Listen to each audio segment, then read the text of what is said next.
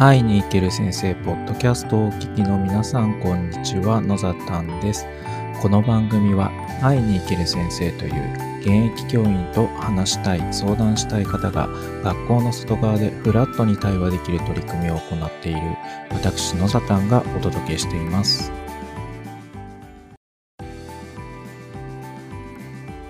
今日はしちがつじゅうろくにち金曜日です。今日高知県涼しくなってきてましたね。えっと天気もちょっと良くない感じで、ずっとぐずついた感じの、まあ言い換えれば涼しやすいような気温のそんな天気の日でした。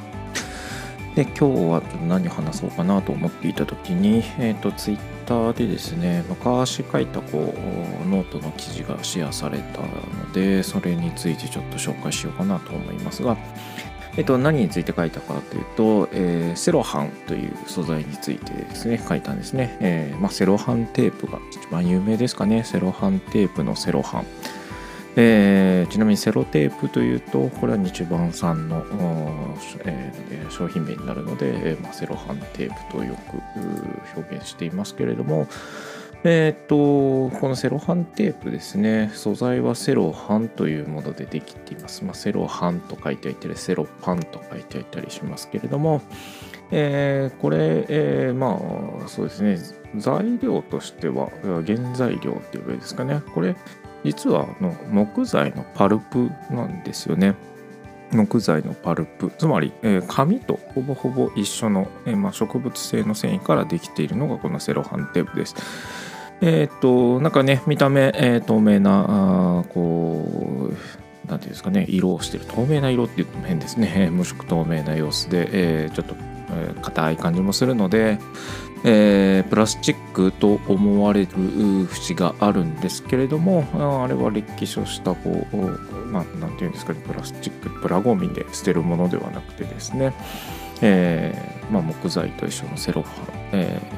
ーまあ、木材と同じような素材なんですね。ということは、例えば新聞紙に貼っているセロハンテープ、これ剥がさないと再生できないのかというとそうではなくて、意外とこうそのままリサイクル、えー、紙としてリサイクルできるという、まあ、特徴があります。ただまあ、えー、その材質が材質ですので、えー、水に濡れたらやっぱり弱かったりします。まあ、紙も弱いですよね。それと一緒です。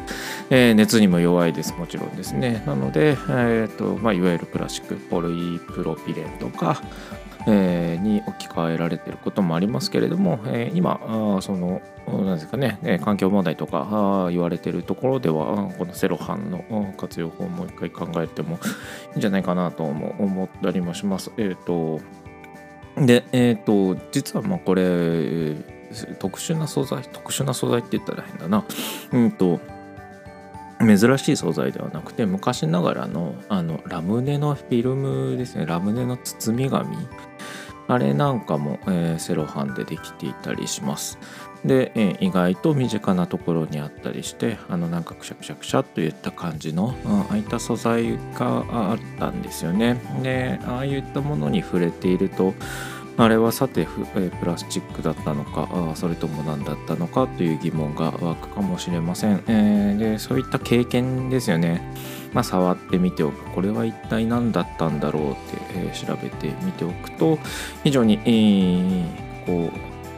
ふとした疑問を大切にしていくと、こう気づいた気づきが広がっていくようなことにつながるんじゃないかなとも思います。でえー、っとそうですね、えー、っと今日そのシェアしてくださっていた人は、えー、っとチロルチョコだったかな、チロルチョコの包み紙セロハンだなとかって書いてあって、あれ紙と一緒じゃんみたいなことを、えー、そうそうプラグを見てして捨ててたけど、あれ紙だったんだよねみたいな、そういった気づきが少しでも増えていくといいなとも思っています。で、えー、まあさらにですね、一応僕は理科教員という立場でもあるので、えーえーとですね、まあ、ご紹介すると、そのセロハンっていう、まあ、あなんていうかですかね、セルロースという素材でできていて、えーまあ、植物性の繊維でできているよっていう素材なんですけれども、えー、と理科の授業の中、特に、うん、そうですね、生物の授業とかになるんですが、高校の生物の授業で、半透膜っていう言葉がね出てくるんですね。えー、と大きな物質は通さないけれども小さな物質を通してしまうような、えーまあ、膜状のものですね、半透膜。えー、簡単に言うとこう、うん、そうだな、えー、砂糖水みたいなもので考えたらいいですかね。溶けている砂糖は、えー、通過しないんだけれども、えー、水分子は通過するっていうような、えー、この、うん、片方のものは通って片方のもの、小さい粒子のものは通って大きな粒子のものを通さないという半透膜というものがありますね。そういったものとあそういったものの素材としてもですね、これセロハン出てきたりします。で、えー、僕なんかがですね、高校生の時とかはセロハン膜、セロハンってああれだけセロハンってあれだよねあれでってこうまあ身近だったというか、まあ、セロハンテープもセロハンだし、えー、ラムネの包み紙って言ったら大体ピンときたんですけれども、なかなかこう今いろんな素材がありますので、おそらくセロハンテープって言ってテープテープって言ってる多分こうプラスチック製のポリプロピレン製のフィルムテープみたいなものを想像したり、えー、っと塩化ビニール製のビニールテープ想像したり、まあいろいろ出てきてしまうんだろうな。だからセロハンっていうとこうピンとこない共通の言語として伝えていけない部分があるなとも感じますが、うん、せっかくですねこういったサイエンスに触れるのであれば、こういったセロハンテープを触りながら教科書に出てくるあここの半透膜っていうのがそうなんだなみたいなことにこうつないでいけると、うん、ただただ受動的に勉強するよりも非常に、えー、この自分の地位の地平線が広がっていく感じがして楽しいんじゃないかなと思いますので、もし聞いている方いらっしゃったらですね、あの近くでこういったことを、えー、勉強しているような子たちに知ってるセロハンってねみたいな、えー、紙と同じ素材なんだよとかって言うだけでもこうなんだそれって、えー、新しい気づきにつながるのかもしれませんし、あ知ってる知ってるというようなですね、この、えー、こうあ今まで言わなかったけども実はあの疑問に思ってたんだよねみたいな話の広がり方をすることも